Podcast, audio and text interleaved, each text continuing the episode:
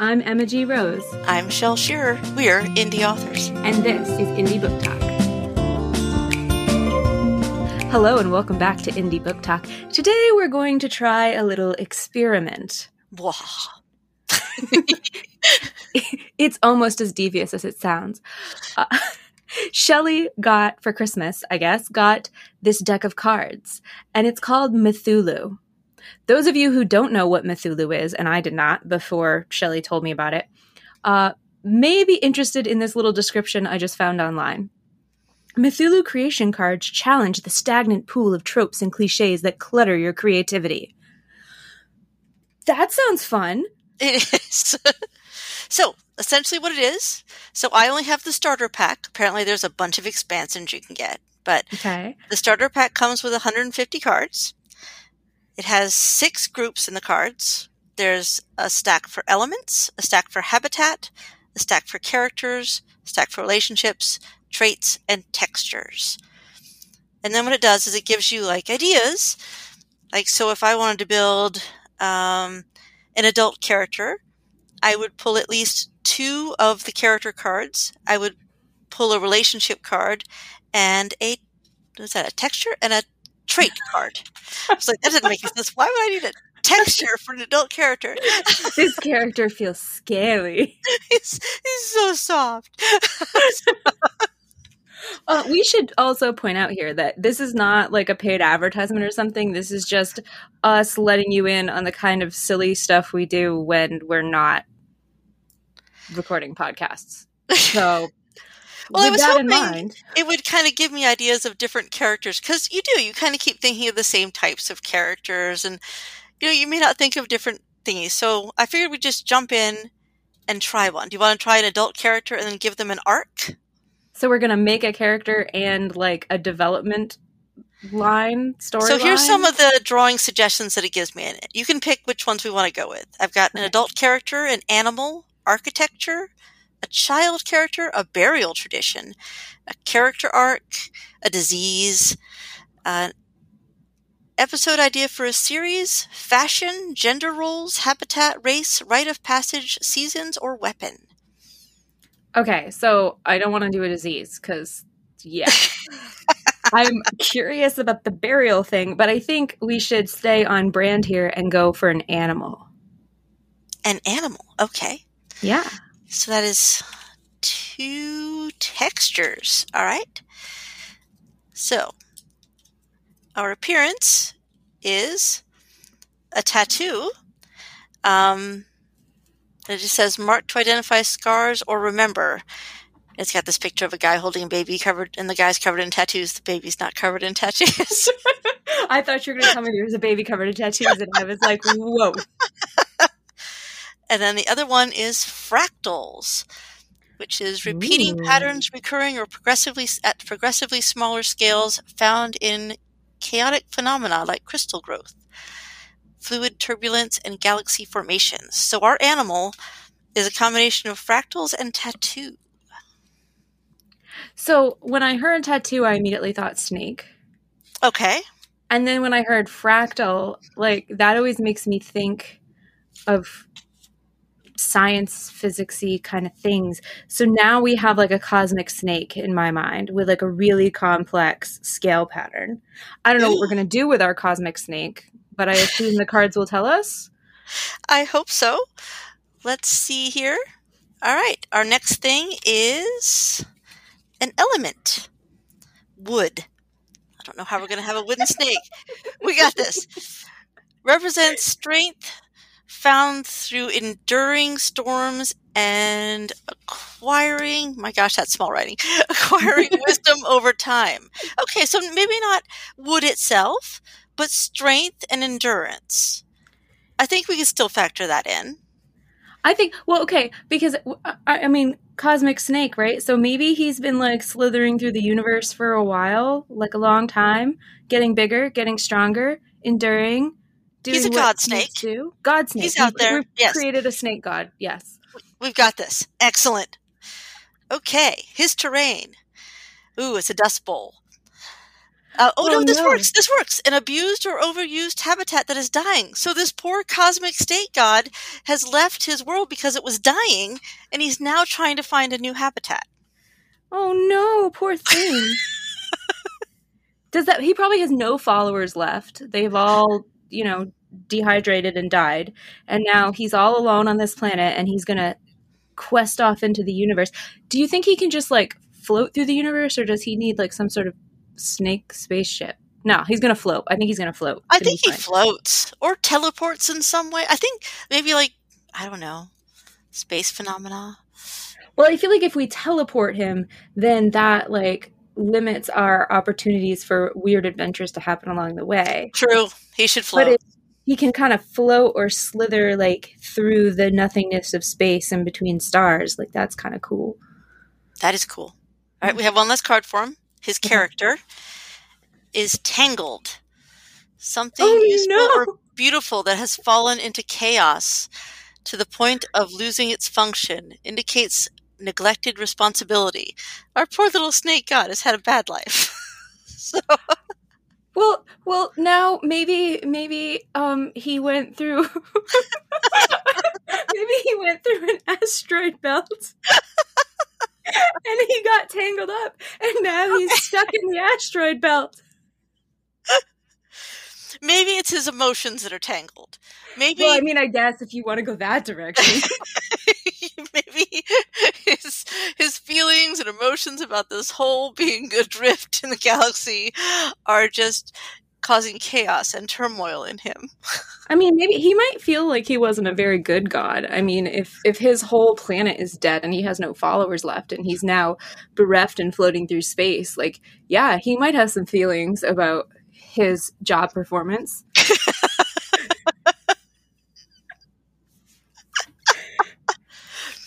Okay, I'm not sure we did very well on that one. I love it. I, someone write this for us, please. Thank you. All right, how about burial? We're both we both love burial things. Yes. Okay, disposal method is the first one. So our disposal method is wind. Interesting. Okay. Represents connection to the unknown, responsible for storms, pollination, erosion, uh, spread of disease, and pollution. So, I mean, wind is fine. I mean, especially cremation, you could let the wind take people away. I can see where that would work. Yeah. Yeah. It's not like we're going to tie them to a balloon and set them on fire or something, so that's it's fine. I mean, you could tie them to a balloon and set them on fire. Legitimately, do you want to hear something incredibly beautiful? Yes. So this is to do with burial. Um, I knew a young lady named uh, Sienna, and she was a delightful young lady. She was 17 when she died uh, with cancer. Oh, And her big thing was she wanted to be remembered. And so I feel comfortable mentioning her on this podcast. So all of you people now know she exists. So Sienna, um, before she died, she made this plan with her family that her ashes, some of her ashes, would be put into space. Aw. And so they put her with a with a photo of her with a bunch of little Lego minifigures stuck to it. They put um, some of her ashes in a in a balloon, which apparently you're allowed to do under the right circumstances. And they released it, and it had a, a camera on it. And so there is this beautiful video where the you're watching the balloon go into space, and then of course when it gets high enough, it pops, and the ashes just sort of go. that is beautiful. It was the most beautiful thing I've ever seen, and I've never watched it without crying. Oh, see that that would actually work perfectly with wind. It's it's unique and it's lovely, and it's you know it's not something that most people would think of. Yeah. So that's what we're gonna do. We're gonna let's see where we go from there. Balloons Okay. with ashes. All right, so the next one is last to touch the body at the funeral. Um, it says draw two relationship cards. So it's these two people are the last two people, Uh and it's velvet and vibrating. oh.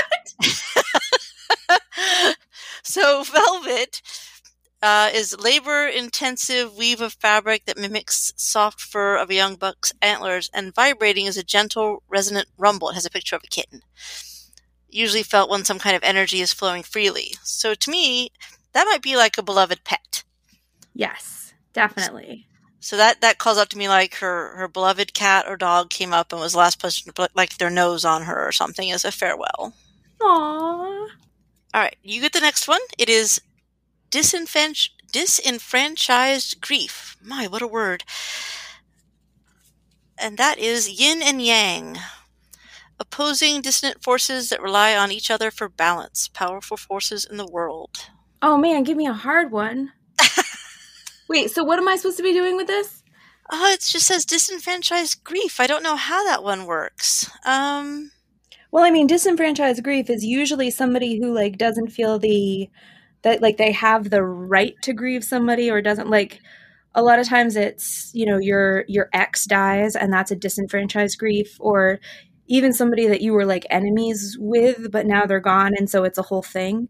so that Um, kind of works with the opposing. So Yeah. maybe an enemy suddenly realizes what they've lost from their life and they have to rethink, you know, did they make the right choice?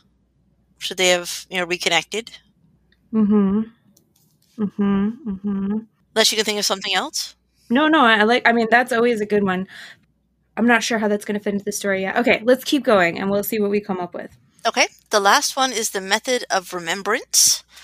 And for that, we have woven, fibers lovingly tangled into a useful shape. Oh, so our our disenfranchised person who is feeling like Oh, sorry. I like went off on a thing. Okay. So the disenfranchised person who is feeling like they don't have their room to grieve has now um, made a a hook rug out of uh, discarded cat fur Ah, representing representing the person that they have lost. cat fur come from? Because you were talking about the pet and the little kitten Oh, be the last one. Okay, okay. And so, see now the person who is disenfranchised, they they are now responsible for the cat, right? So they got that the, the they were separated, but they had bought the cat together, and then they separated, and then our person died, right? And Uh-huh. so now the the ex now has possession of the cat, and so their method of grieving, since the cat was the last person to to touch their beloved, who they didn't know they were still beloved of, uh, Mm. So this is their method of mourning. It's is to weave a, a death rug out of cat fur. Yes, Okay, I'm on board. all forms of grief are valid. Yeah. Whatever floats your boat. Just make sure that fur is naturally shed. Don't don't shake Yeah. the cat. Please, don't, please don't shave your cat. There are legitimately people though who not shaving their cat, but who make um, remembrance things, but also like other things out of unconventional fur. So like, Oh yeah, my dogs it. have undercoats, and they Yeah. people use that for weaving. And I'm like, okay, you know, when you don't want to waste resources, these are the choices you make. that would be great. So that is that is our burial tradition. Do we? We could take our burial tradition and our snake god and somehow squash them together into a single story. Is that the goal, or is it just? It depends on how you want to work it. You can do it that way, definitely, or we can give our burial tradition enemy a a character arc. oh, let's Um, give him a character arc. Let's see what happens to him. okay, so it's a him. We're going him. I feel like a man, and this is going to be really stereotypical, but I feel like a, a man is more likely to be the disenfranchised griever because he may be a little less in touch with his emotions at the time of the separation. Okay, so That's- supposedly this arc starts. it's sticky, persistent, unpleasant residue that clings after minor contact. This So- is great. This is great. It goes. It's perfect. So unpleasant contact with the dead. I don't know, like the Well, I think we can interpret that as hmm. the, the you know the unpleasant contact. He's still he's still kind of in that sticky space of the separation. So yeah, he's grieving, but he has that unpleasant like yeah, but I hated her, but I loved her, but I hated her. You know. So I think we can start that as the beginning of our arc. okay. The catalyst for change is water. Currency of life symbolizes connection, breaks boundaries, nurturing. So he's taking over the cat, and he realizes with nurturing the cat, he gets in touch with his feelings somehow. I like this. I like this. Maybe the cat starts talking to him. Ooh, a talking cat. Okay. Yeah, because we need a talking cat in this story. Maybe instead of a snake, we could have had a cat with an interesting coat color, like a calico, but with cool pattern calico. Ooh, yeah, let's go back and retroactively change that entire storyline. Do it. Okay, so now we have the cat. Everything's the same. It's just a cat instead of a snake. Yes. All right, and then the what is it? What stays consistent? Unequal, heavily outmatched in relevant qualities or resources. Oh, oh, so we have our little our little cat who's his pet cat, right? Like the one that he's taking care of. But then we have our cat god who's been traveling through space. And so now we have cat god wants to come and be like, "Oh, Earth looks nice. I could take this place." right? And our talking cat and our anti-hero guy here are the only ones who know that this is about to go down. Well, I mean, other cats know, but they can't talk. Only our cat can talk. Yes. so he's like relaying this to humans because he's like, "Hey, dude, I don't have thumbs. Can you help me with this imminent invasion of Cat God?" And that works because his end arc is being torn, forcibly separated or continue to exist separately. So he's torn and is like, you know, I'm trying to help you guys and tell you about this cat god, and no one's believing me.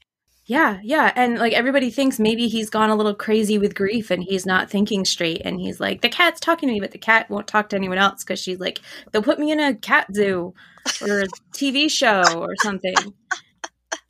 We got to do this on our own. And he's like, no, we need the FBI, and they won't help us. Okay. So This that's a terrible story. story. I love it. it is terrible. but I can see where it could give you thoughts and ideas to work with.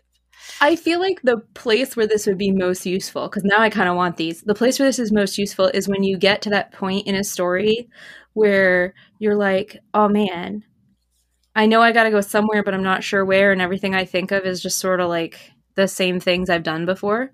Because when you start to smash different things together in your head, uh, especially as a pantser, I feel like having something that's like an external thing to say, hey, maybe you could go this way and just Right. sort of explore that. I think that could be really valuable.